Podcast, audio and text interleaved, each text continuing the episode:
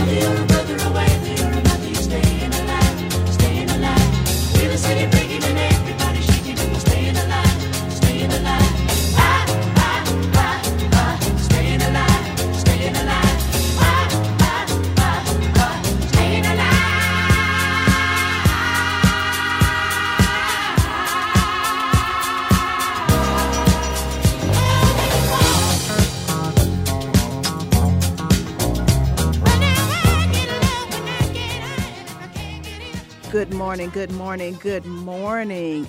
You are listening live to your favorite health and wellness talk radio show, Medical Minutes with Doctor Carissa. I am your host, Doctor Carissa. Welcome to another episode. So happy that you could join us today. Let me adjust my mic here. There we go. That's better. All righty. So I hope you all are having a fantastic day today. We have a special guest that will be online with us in just a few. But before we get into all of that, let's start as we always do. Shout out. Shout outs to my number one fan. Hey, Mom, I hope you are having a fantastic morning today. Shout out to family in Opelika, Alabama, Norfolk, Virginia, Lusby, Maryland, Virginia Beach, Virginia, Newport News, Virginia, Houston, Texas, Temecula, California, Fort Campbell, Kentucky, Cedar Bluff, Alabama, Charlotte, North Carolina, College Park, Georgia, Ladson, South Carolina, Hobbs, New Mexico, Macon, Georgia, Myrtle Beach, South Carolina, Pensacola, Florida, Oxford, North Carolina, Center, Alabama, Woodbridge, Virginia, Chesapeake, Virginia, Gadsden, Alabama, Seattle, Washington, Hampton, Virginia, Washington, D C, Columbus, Georgia, Centerville, Virginia, Memphis, Tennessee, Columbia, South Carolina, Las Vegas, Nevada, Phoenix, Arizona, Baltimore, Maryland, San Antonio, Texas, Belize City, Belize, Fayetteville, North Carolina, and Greenwood, Mississippi.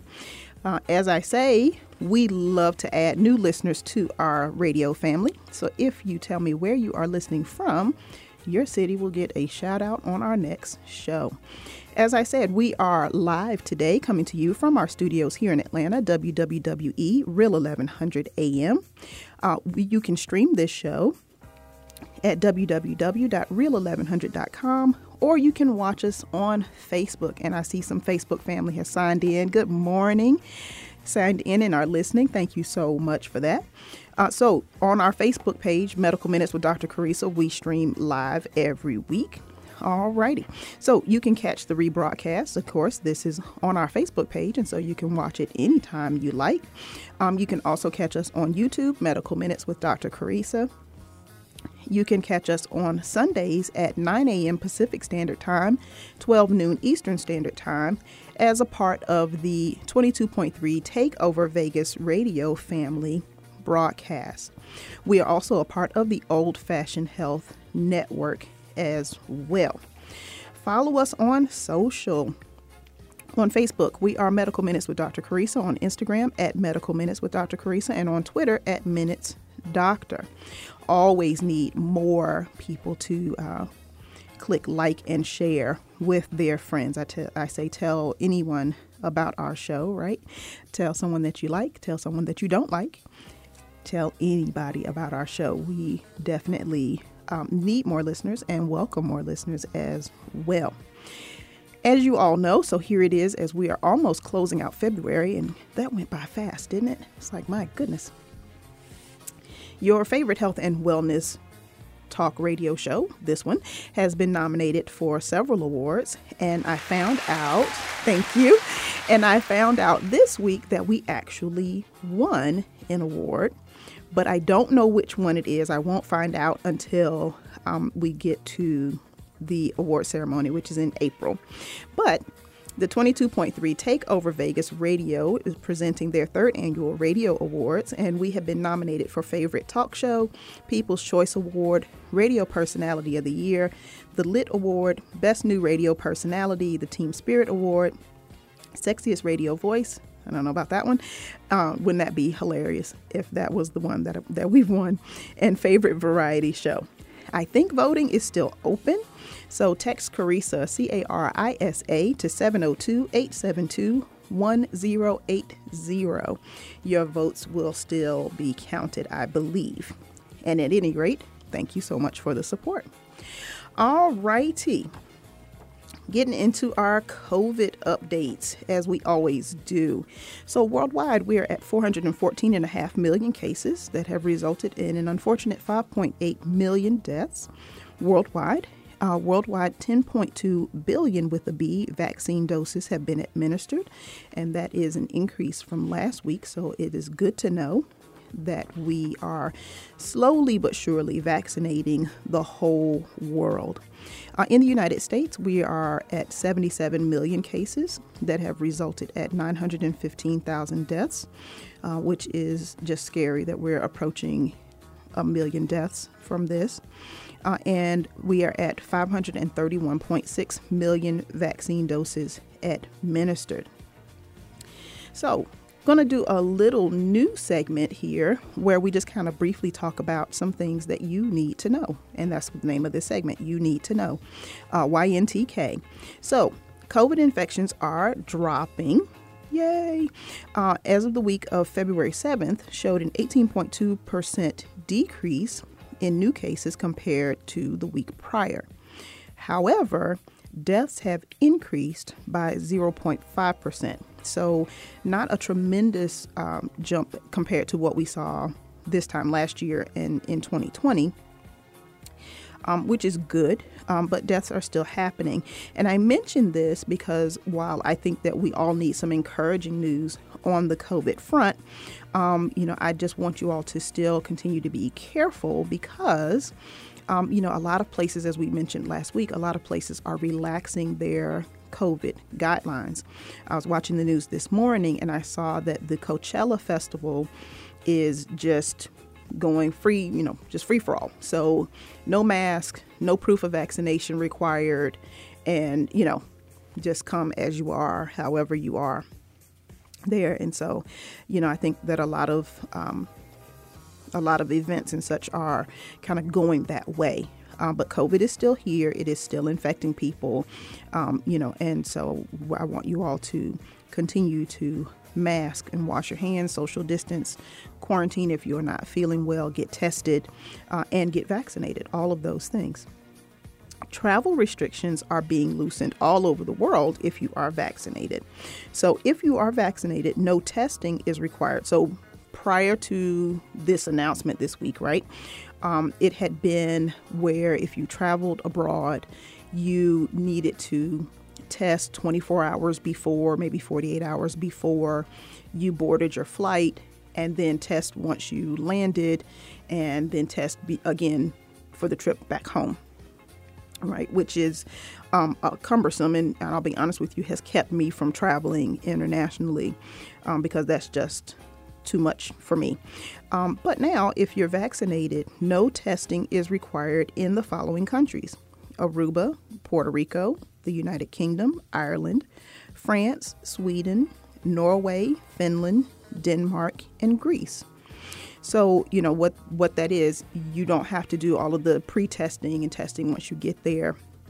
Of course, you want to check um, with that country's Department of Tourism to see what requirements there are. So I'll give you an example with France. When you get there, you do have to show proof of your vaccination, and you get a little Q R code you have to buy. I think you can get them from pharmacies or whatever. Um, and you buy the Q R code, and that is your your pass, if you will, to go into public venues.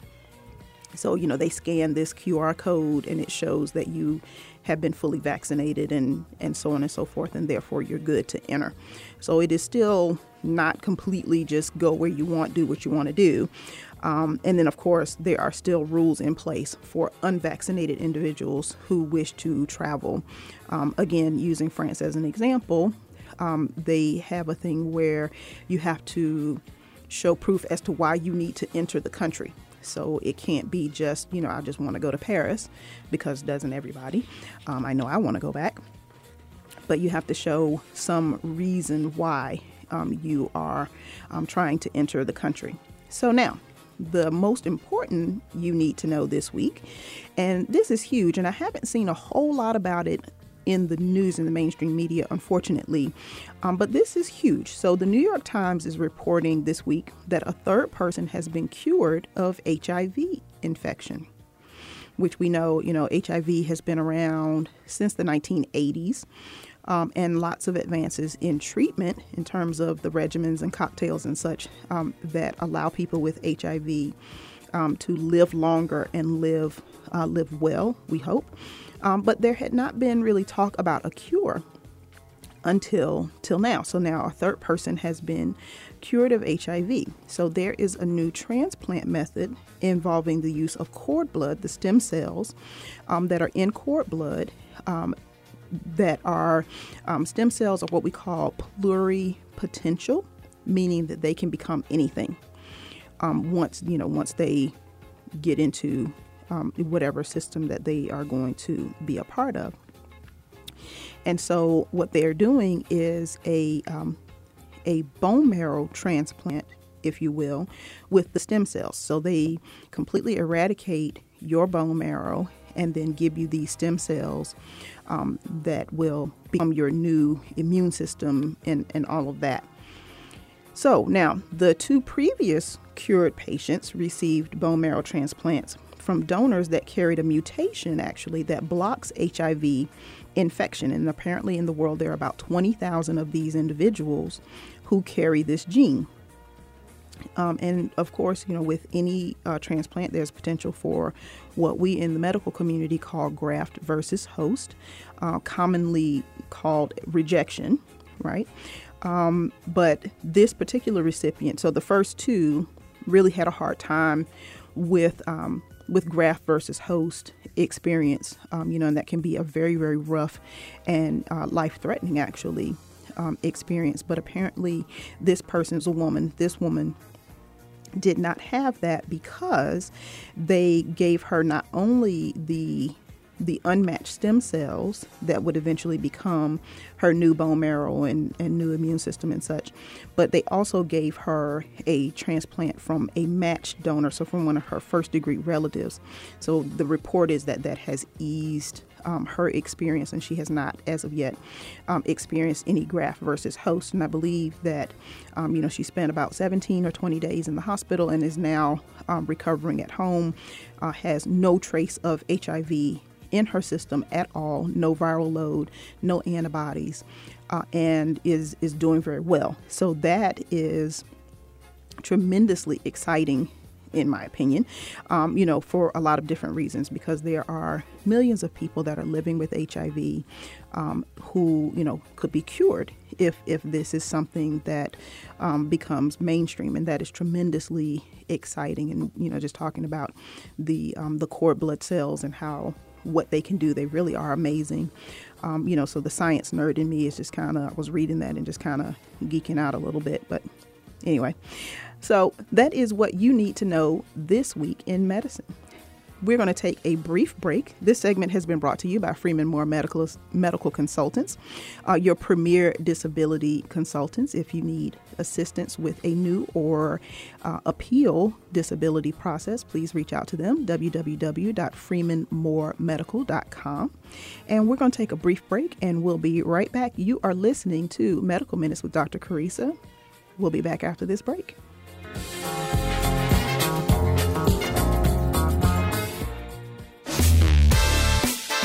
Are you looking for compassionate, knowledgeable, and affordable pet care? then Just for Pets Wellness Center is just right for you. We are located in the Bella Rosa Shopping Plaza at eighty-nine eleven Daniels Parkway, Suite seven in Fort Myers, Florida.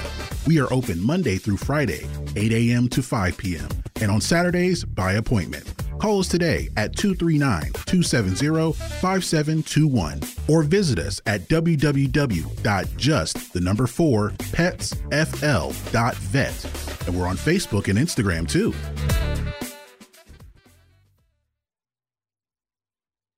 Be sure to listen to The Wellness Enclave with Doctor Donna Sewell, a podcast that explores emotional health and its impact on everyday life. In the Enclave, we will address emotional health and how it is connected to other parts of your life, such as physical health, relationships, spirituality, and even decision-making. The Wellness Enclave with Doctor Sewell can be found on Apple Podcasts and Spotify.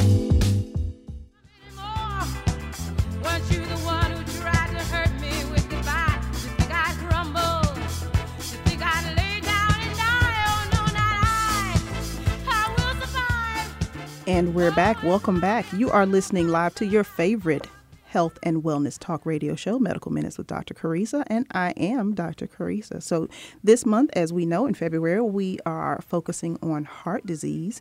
And in a few minutes, I'm going to introduce uh, to you all a heart disease survivor.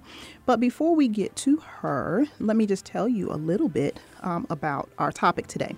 So, you know, when we talk about heart disease, that is such a broad, broad category, right? Um, and so some may ask the question, you know, how does that manifest itself?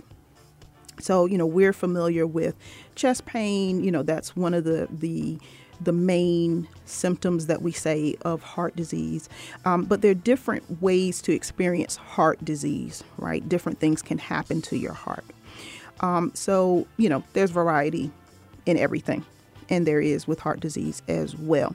So today we're going to talk about heart failure, and, and our survivor um, is a heart failure patient, actually. So, you know, heart failure, also known as congestive heart failure, also known as C H F for short.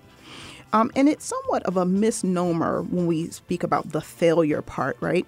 Um, because sometimes we think about a failed heart, we think about a stopped heart, which is definitely, um, definitely a bad thing to experience. Um, but what congestive heart failure, or C H F, really is, is a failure in terms of the efficiency of the heart's ability to pump blood through the body, right? And so we talked about that last week when we talked about the heart being a very, very special organ. And we talked about how if you make the heart work harder, instead of becoming stronger, it actually becomes weaker, right? And so that is one of the distinct things about the heart musculature in and of itself. And congestive heart failure um, is sometimes the result of that overwork of a heart. Two mechanisms. So either the heart can't, because the muscle walls have become so thin and they don't squeeze as they should. They don't have what we call contractility. Um, so they don't squeeze and pump that blood through through the blood vessels out of the heart and into the body um, as they should. Or on the other side of the heart, um, the heart can't fill up because um, the muscle walls are so thick that it has made the cavity so much smaller. So you have less volume of blood that gets pumped out with every with every beat.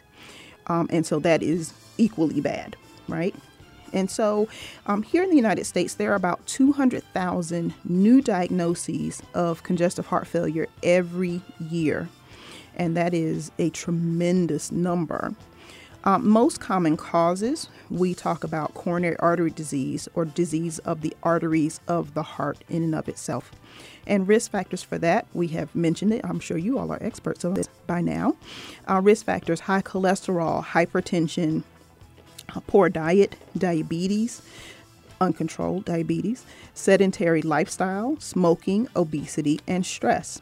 But less commonly, uh, genetic diseases, infection, autoimmune diseases, and drugs, for example, chemotherapy, can also cause congestive heart failure. In terms of symptoms, most patients commonly experience shortness of breath, extreme fatigue, arrhythmias or differences in how the heart beats, um, beats off rhythm, and edema or fluid buildup. And I think a lot of us are familiar with the fluid buildup because if you've ever met someone with congestive heart failure, they may have swollen feet, swollen legs um, there. So let me get into introducing our guest. I'm going to pull up her stuff. Hold on one second. And see, this is why I did this the wrong way. Here we are. Here we go. On the line with us, we have Doctor Catherine Toomer. So here we have, she is a physician who also is a heart patient. Uh, Doctor Toomer is a family medicine and community health physician and founder and C E O of Health, Wellness, and Weight Loss Centers, a virtual coaching platform for optimizing health and wellness through weight loss and maximizing weight loss through targeted health and wellness measures. Doctor Toomer created what became her one-to-one Whole You Total Weight Loss program twenty years ago when she was an obese, an insulin-dependent diabetic, and diagnosed with congestive heart failure. But she was told that she was too high risk when seeking help to lose weight and control her diabetes. Using the program that she developed, she lost sixty pounds in six months, got off insulin, and survived her congestive heart failure when she was told she had a fifty percent chance of living five years. She has now converted her program to a new online group coaching course, course, excuse me, Total Wellness and Weight Loss. Doctor Toomer lives in South Carolina with her husband, two Labradoodles, and an empty nest. And I have her um, website and information about the course, and I will post all of these links uh, on our Facebook page in just a second. But we want to now welcome Doctor Catherine Toomer to the show. Doctor Toomer, hello. Uh-oh. Hello. Doctor Toomer? I muted myself so I wouldn't make noise. Hello. So good to hear from you. Hello. How are you? I'm well. Thank you. So I'm going to tell you all how I know Doctor Toomer. Doctor Toomer and I met through a, a mutual colleague at a conference where we were learning how to uh, take our medical degrees and turn them into uh, profitable businesses and other ventures. Um, that was kind of the um, one of the births of this show. Um, and we have the same uh, business coach, Doctor Una. Shout out to Doctor Una and the EntreMD family. Uh, and so we met there and talked about, you know, how we could work together and, and so on and so forth. And we, I guess we're still trying to figure that part out. But one of the manifestations of that is, uh, you know, when I, I called her up and I said, hey, you know, I would love for you uh, to come on and share your experiences um, on my show. She immediately said yes, which is always a blessing. So thank you, thank you, thank you for sharing um, your time and your experience with us today. So let's get into it. So we know that you have congestive heart failure, and you yes. also had been diabetic and had obesity as well. So you had, mm-hmm. um, you know, big, big risk factors there with the diabetes oh, yeah. and, and the obesity. So now, what symptoms were you experiencing? Because I can imagine if you are obese um, and, you know, you, you're not exercising and that kind of thing, you can feel tired and not really, really think a whole lot of it, which is the dangerous part of, of heart disease, right? That we can easily attribute the symptoms that we're having to other stuff. So now, what symptoms did you experience that, that made you know that something was wrong? Well, first, I'd like to mention there is one other way of getting congestive heart failure, and that was how I got it. Okay. Now I have a question. I'm hearing an echo. Are you hearing an echo also? I just I, want to make sure you're... I am not hearing an echo on my end. Okay, good. Okay, good. I'm using a microphone, so I just wanted to make sure. Gotcha. Well, the one other way of getting congestive heart failure, which is how I got it, was actually through pregnancy. Mm-hmm. Yes. I was I I was I was um, obese, and I was um, a diabetic, and I, well, I still am. You're mm-hmm. always a diabetic, right? A diabetic. Yeah, I'm but in that club I, it was too. a month after. It was a month after my daughter was born hmm. that I was diagnosed, and okay. it was pregnancy related. Interesting. So it was actually missed initially because the symptoms were fatigue, fluid overload, which is swelling of the legs, um, difficulty breathing when lying flat, waking up short of breath, which are all related to pregnancy. Pregnancy, exactly. Yeah. And so it initially wasn't caught as congestive heart failure. Mm-hmm. In fact, I was misdiagnosed as having pneumonia. Oh, wow. Yeah. Wow. And and all of those symptoms can be with pneumonia too. Exactly. Usually you don't have the leg swelling. Right. But you were pregnant but, at the time. Um, so there you, exa- so yeah. there you are there. Mm-hmm. The other thing that happens with congestive heart failure sometimes is that you can have a secondary heart infection, endocarditis. Mm-hmm. So even with, so you can get fevers with that. Yes. And so I had a fever, and so the assumption was the fever was from pneumonia because I couldn't breathe. My oxygen levels were low, hmm. and um, I was just extremely fatigued right. and short of breath. Wow. So that is something. But again, you know, as we have said, you know, all of those things are, you know, those symptoms are just so common to a lot of different things. You know, that, you know, you here you are with a newborn and you're tired. Shocking, right? Um, you know, no one would think, you know, if you said, you know, I'm just really tired, because, again, you know, newborns don't care about your schedule. They don't care about your sleep and all of that stuff. So, you know, who hasn't had a newborn and just been exhausted? Right? Exactly. So, you know, so that is something that, you know, it would be easy. And I think as women, um, we tend to, I know I did, you know, with my diabetes. Um, you know, just tend to think that the things that we're experiencing are because of something else. Like we yes. always jump to something else first, right? Yes. Um, and, yes. and we kind of downplay, and in doing that, we delay our diagnosis. So luckily, you had that fever that kind of triggered at least an evaluation or a workup, right? So, so how did you, so they thought you had a fever.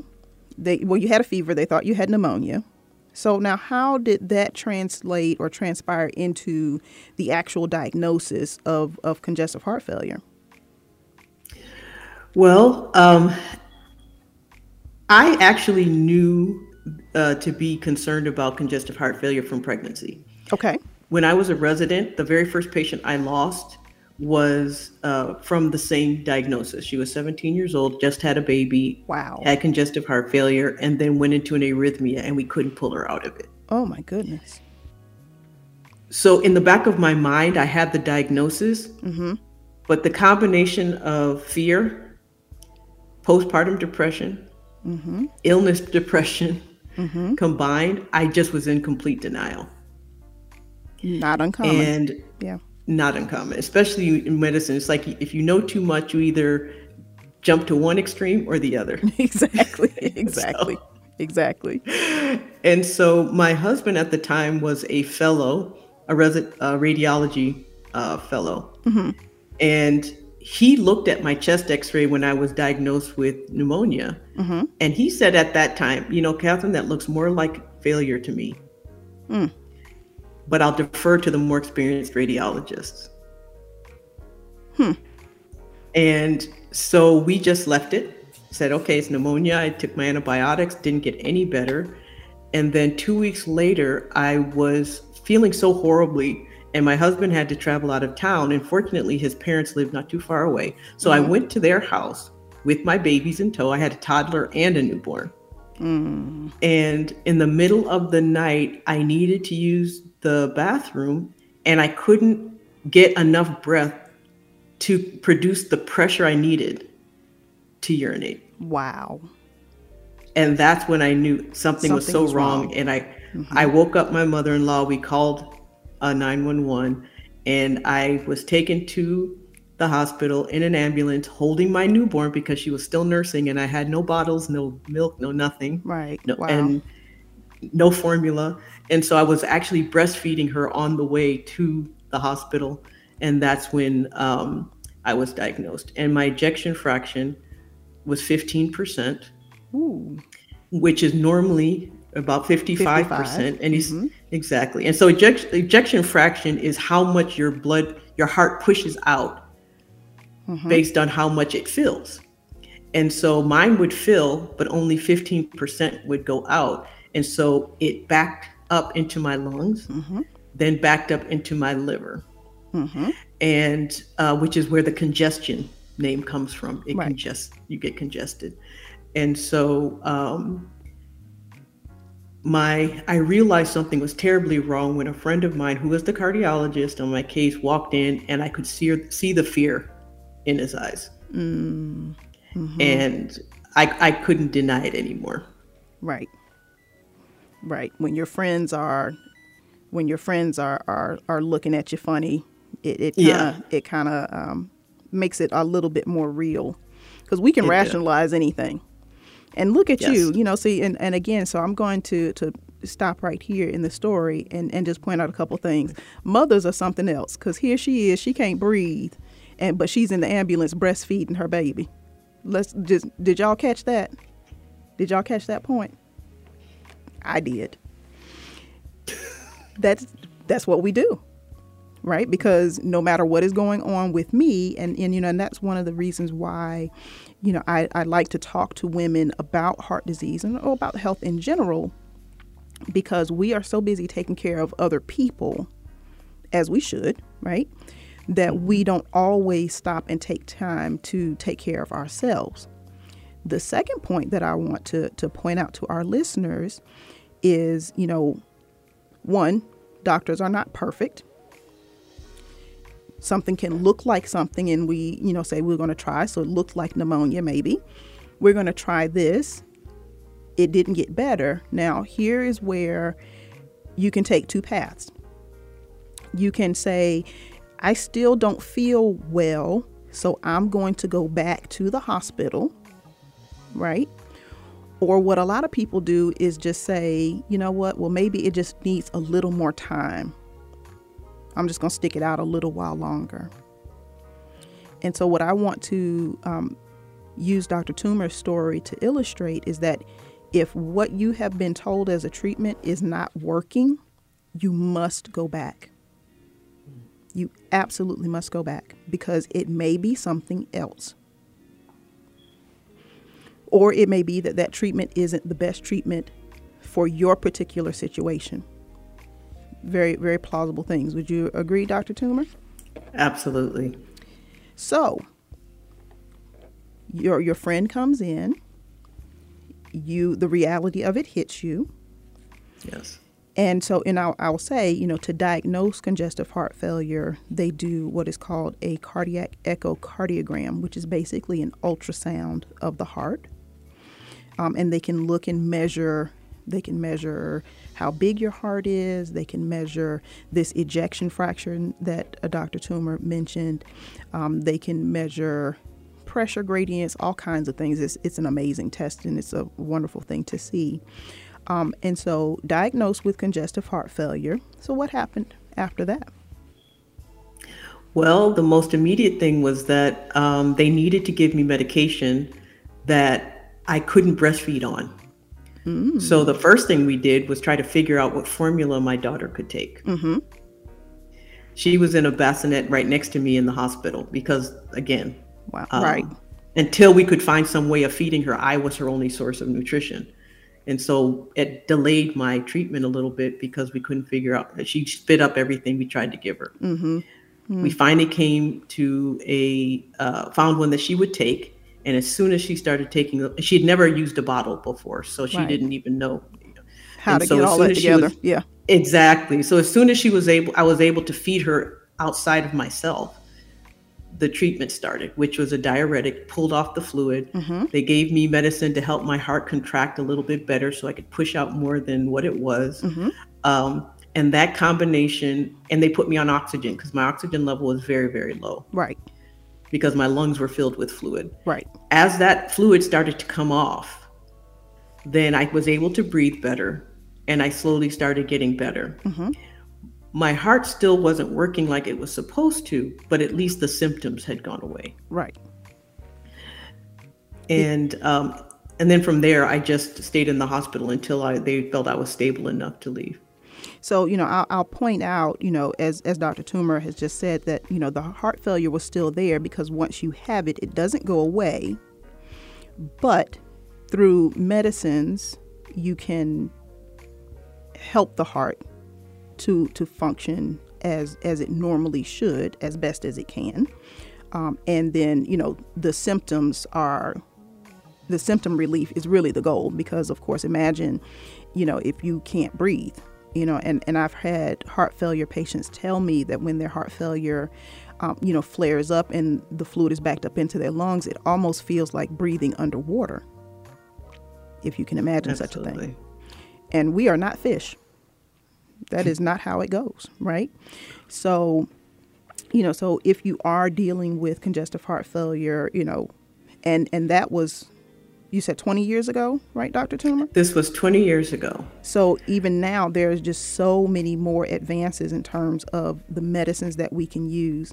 Um, and also I want to point out when Doctor Toomer says she was put on a diuretic, we know that to be a water pill. Just so, you know, just so that we can uh, keep that going.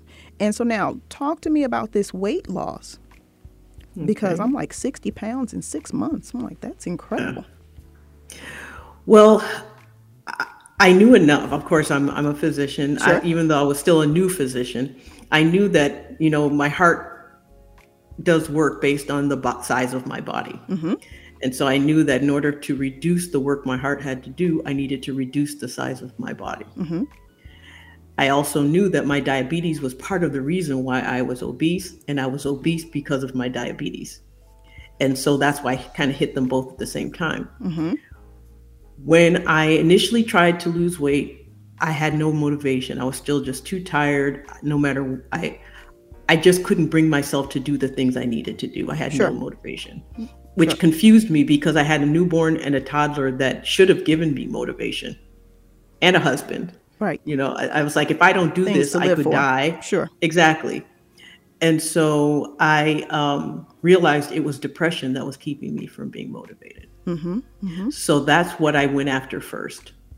Again, because of my heart and because uh, pregnancy-related congestive heart failure is so rare, most doctors, even cardiologists, don't always know how to treat it, or they know how, but they've never actually seen it. Sure. And so n- no one would actually treat me for anything because they didn't know how it was going to affect my heart. So I ended up having to treat myself. So I put myself on an anti- on an antidepressant.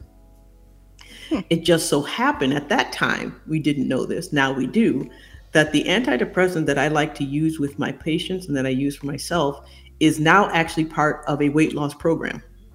Hmm. It's used in weight loss. Um, it's called Wellbutrin or Bupropion. Got it. And so, and the reason I use that is because I knew it was quick acting. Mm-hmm. Many antidepressants take four to six weeks before they really get to their full uh, sure. potential. Right. This one works right away. And I knew I needed something that worked quickly. So that's what I used. Hmm. And since I wasn't breastfeeding anymore, I wasn't worried about Uh, it gave me the freedom to kind of pick and choose what sure. I could use. Now, what um, what implications did this have on you for any future pregnancies? When I can't. I you were I had to have a tubal to? ligation. Mm-hmm. Mm-hmm. Okay. The reason is, even though uh, pregnancy-related congestive heart failure, many women actually do recover completely. Mm-hmm. Yes. The problem is, is uh, it has a very high mortality rate of those who don't recover. Mm-hmm. There are two groups, well, three groups. One who need heart transplants to recover, mm-hmm. one who's on medication for the rest of their lives, mm-hmm. and the third is those who just don't make it. Right. And I fortunately fell into the group where I just needed to be on medication for the rest of my life, mm-hmm. but I could function. But I, I that that function didn't actually happen at once. Um, I, after I got my depression well controlled, which was in a few weeks, actually, hmm. I was able to start focusing on my diabetes and my weight. Mm-hmm. And once I was get, able to get my diabetes under control, my weight started falling. And as my weight started falling, my diabetes became easier to control. And it started this nice cycle mm-hmm. that um, worked rather quickly. Um, one of the things I did realize during that time is that it come, came to food. I like food. Yes. And I wasn't terribly disciplined. I'm, I'm not terribly disciplined. I'm not very good at telling myself I can't have something. Right. So a lot of what I did was figure out how I could have what I wanted without it causing my blood sugar to go up. Hmm. And, and I started documenting for myself so that I could keep track of the amounts and, you know, what made it worse, what made it better, and what I could adjust. And so as I kept those notes, they actually, I used them later, one for the rest to keep me healthy, but then I also started using them with other people as well. Interesting. But, but that six months, by six months I was off insulin because I had um, gotten close to what would be considered a healthy weight, mm-hmm. which for me was healthy because I was no longer, I could control my diabetes just with diet. Wow. I still couldn't exercise because of my heart. Mm-hmm. And so um, once I got into that nice rhythm, you know, I just stayed that way for years and years. And then my heart ejection fraction slowly improved. I was Very still nice. on medication, but some of that medication was dropped. Sure. Um, unfortunately, recently, my ejection fraction has dropped again. But because I've spent so many years taking care of myself, mm-hmm. not just my physical self, but my emotional self and my wellness, mm-hmm. I didn't even know when my heart deteriorated because I didn't feel it. Wow. Wow. Because I, I've just, I've, I've managed to keep my heart healthy, as healthy as it can be, mm-hmm. under any circumstances. I just learned how to not let stress get to me, I, because I knew stress was one of the things that would throw me off. Sure. And so I learned really good coping mechanisms in that regard. And so um, even though now my ejection fraction is somewhere around twenty-five, okay, nobody would ever know it. Right. I'm not sure. Because until like most people. Yeah. Because I, I until, you know, I made the I, I put it out that I needed someone with heart disease. I had no idea. I didn't know this part of your story. Mm-hmm. You know, because when I met oh. you, you looked oh. like a healthy person, mm-hmm. you know, and, and so, right. And you are with with a, with a backstory. How about that? Yeah. Healthy yeah, with a backstory. Yeah. So, you know, so that's yeah. that's an incredible thing. So two last questions. So, well, a question. Okay. And then I want you to tell us about this weight loss. So now what advice would you share about people who um, may be going through what you have gone mm-hmm. through? For different reasons, you know, with congestive heart failure. Okay. First of all, I'd like to say, do not underestimate the emotional impact that um, the diagnosis has. Certainly. Where I trained, we were always told if someone has any cardiac um, diagnosis to immediately start an antidepressant. Hmm. There is some um, connection between our heart and our brain that is not fully understood, but I, but what is believed is that our heart is so vital to our survival mm-hmm. that when it is failing, our brain follows. Hmm. And so um, often our neurotransmitters and um, the neurochemical changes in our brain that occur can lead to anxiety, depression, and those things in and of themselves can actually make the diagnosis worse. And so to one, pay attention to that. The other is to recognize that your diagnosis is not who you are. I like it that. Doesn't identify you. Right. It is just something you have. It doesn't have you. I like and that. And so that's also very important because it, and the third is you have to recognize the impact it has on the people around you. They are affected as much by the diagnosis as you are. You're feeling it personally, so they usually keep it to themselves. Right. Because they're like, whatever they're feeling, they're like, well, it's obviously worse for you because you're actually experiencing it. Right. But they go through the same emotional roller coasters, the same sort of P T S D, the post-traumatic mm-hmm. uh, effects of a diagnosis that the actual person does. So right. to recognize that, and people react to that in very many, in very strange ways. Some avoid you, some become hyper protective, mm-hmm. you know, some blame, you know, try to find reasons that you are the reason you have this, right, so that they can sort of protect themselves psychologically from saying it's not going to happen to me. And so it kind of feels like you're being blamed or right. accused of something, right, even though you may or may not have had control over what happened. Right. And so that is my biggest advice. Just understand the emotional, psychological impact of a diagnosis on yourself and on those around you. I love that. And we're going to have Doctor Toomer back to talk about her weight loss, but just give us a little tease and tell us where we can find you um, to maybe even sign up for, for her weight loss course, which from what I understand is, is phenomenal and, and has had uh, tremendous results for, for quite a few people. So where can we find your weight loss program? Well, there's several ways. The first way is to find me on my, my website and send me a message, which is D R Toomer dot com, which is D R T O O M E R dot com, my last name. Mm-hmm.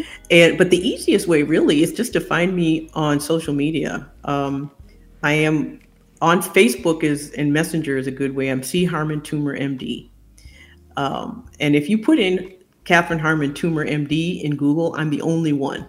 So, so you'll you find me. So she's easy to find. And we, of course, will will post all of your links um, on our mm-hmm. Facebook page so that that is a, a resource for people. Doctor Toomer, I look forward to talking to you again next month.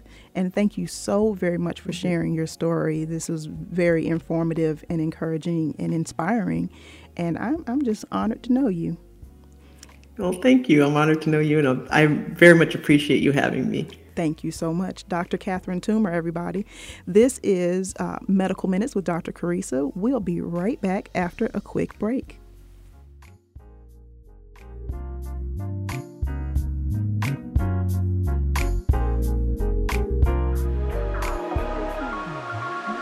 This is fashion designer Edmund Newton. I'd like to tell you about Enmask dot com. Enmask dot com is my only source for non-surgical cloth masks. I've teamed up with Enmask dot com to create and design a collection of limited edition masks. These masks are washable, reusable, breathable, and most importantly, fashionable.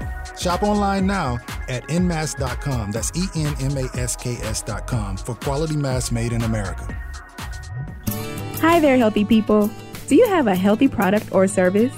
If you are a certified medical professional, fitness trainer, author, or chef, Old Fashioned Health would love to promote your services or product on the Old Fashioned Health radio show. Please reach out to us. Call four oh four, seven nine three, three nine six zero or email us at old fashioned health at gmail dot com. You can also contact us at old fashioned health dot com. Old Fashioned Health, good health inside and out.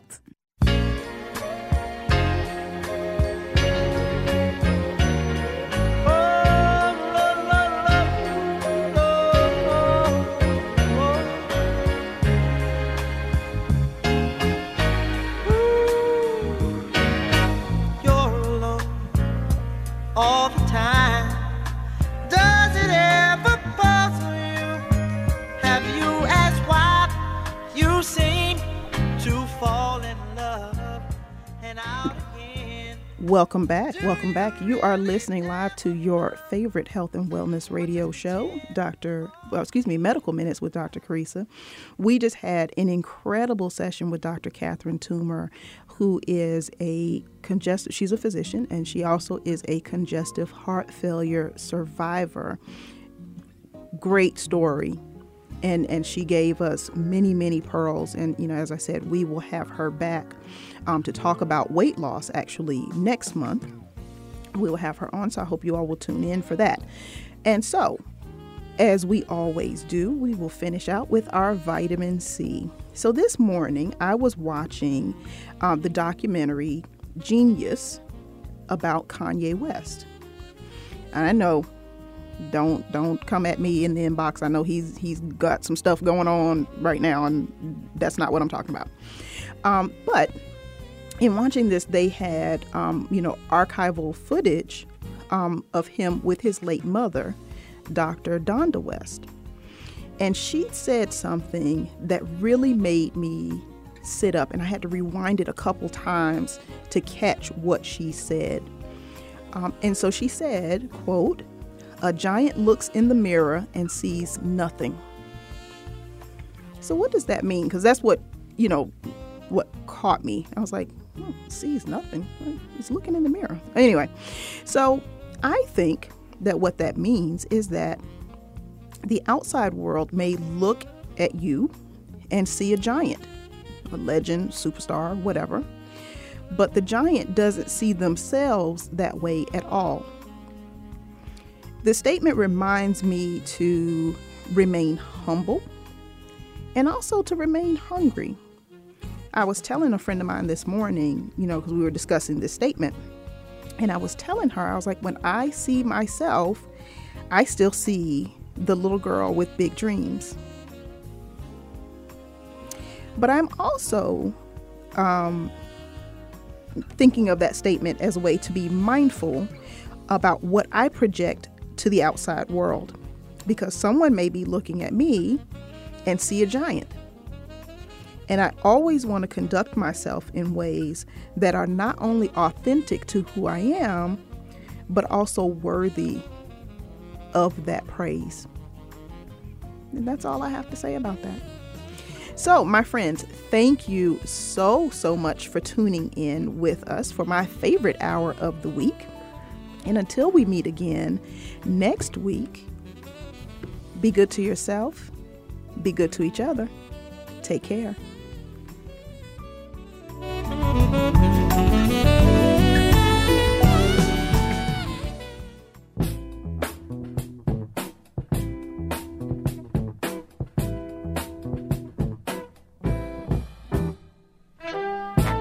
This is Doctor Carissa Hines of Medical Minutes with Doctor Carissa.